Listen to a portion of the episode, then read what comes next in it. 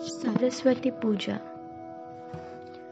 Saraswati Puja means going back to childhood. Saraswati Puja will never be the same again in any decade as it used to be back during my school days. The essence, the morning sun, the smell in the air will never be the same again. It was not only about just the Saraswati Puja day, it was about the decoration. It was about choosing the right Holud shari from Mayer Almari. It was all about early morning bathing in the hot cold water with Kanja Holud. Then putting all the books to Ma Saraswati, getting relaxed that no study for two more days.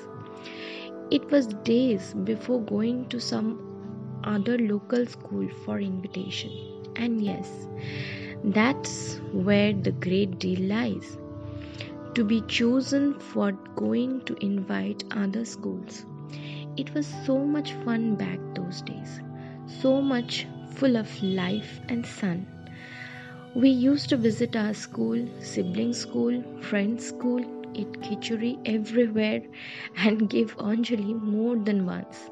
And yes, it was Bengalis' B Day. Really miss those days. Miss the way we use to enjoy this day মা ফিরে এসো এবার, সেই ছেলেবেলার মতন করে।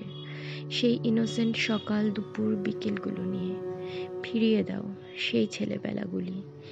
এইবার এইটুকুই চাই মা সরস্বতী।